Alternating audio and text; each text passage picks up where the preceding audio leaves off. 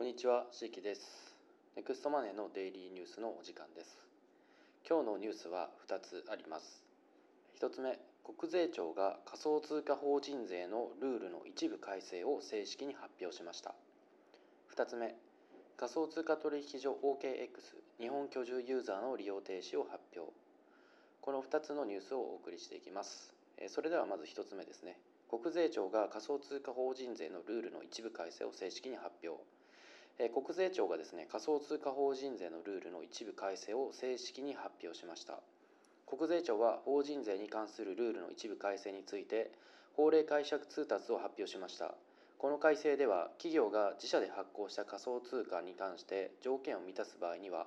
時価評価の対象から除外することが認められていることが説明されています。これにより仮想通貨関連企業が日本の事業をより円滑に進めることができるようになりました。ただし仮想通貨関連企業が直面している課題はまだ解決されていないため改善が求められています。自社で発行された仮想通貨を時価評価の対象から除外することについては以前から改正の動きが進んでいました。この改正は令和5年度の与党税制改正大綱にも盛り込まれており国税庁の通達によって正式に除外が決定されました。これまでの法律では企業が仮想通貨を保有している場合期末時に含み益に課税される規定がありました。このルールは企業に負担をかけ仮想通貨やブロックチェーンのイノベーションを妨げるという指摘がされてきました。そのため一部の企業は海外での事業展開を選択していました。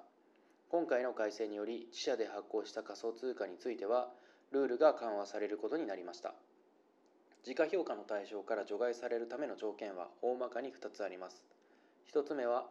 自社が発行した仮想通貨であり発行時から継続して保有しているものであることです。2つ目はその仮想通貨の発行時から継続して移転制限が付されているものであることです。つまり自社発行の仮想通貨は他の人の移転できないような技術的な措置が取られているか一定の要件を満たす信託の信託財産として管理されている場合に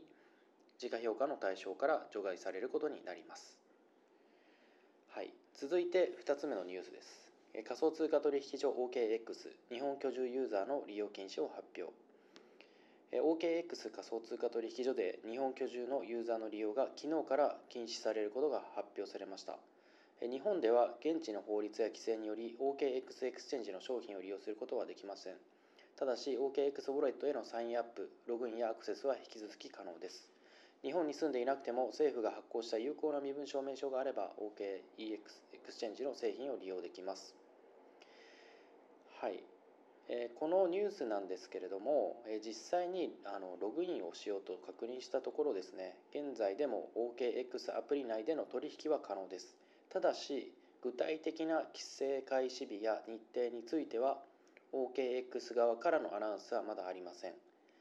先月の5月には大手仮想通貨取引所であるバイナンスも日本居住者へのサービス提供を終了することを正式に発表しました。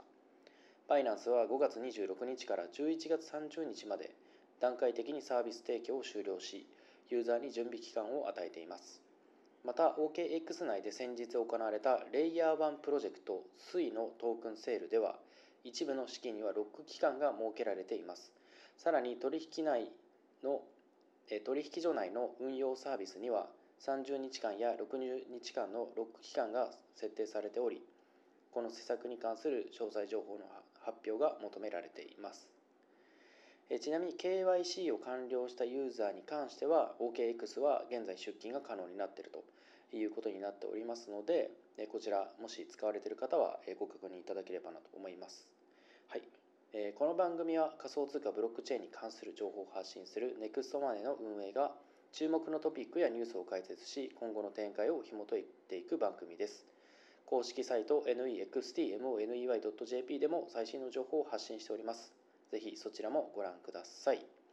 知りたいニュースや用語があればコメント欄へお願いいたします。それではありがとうございました。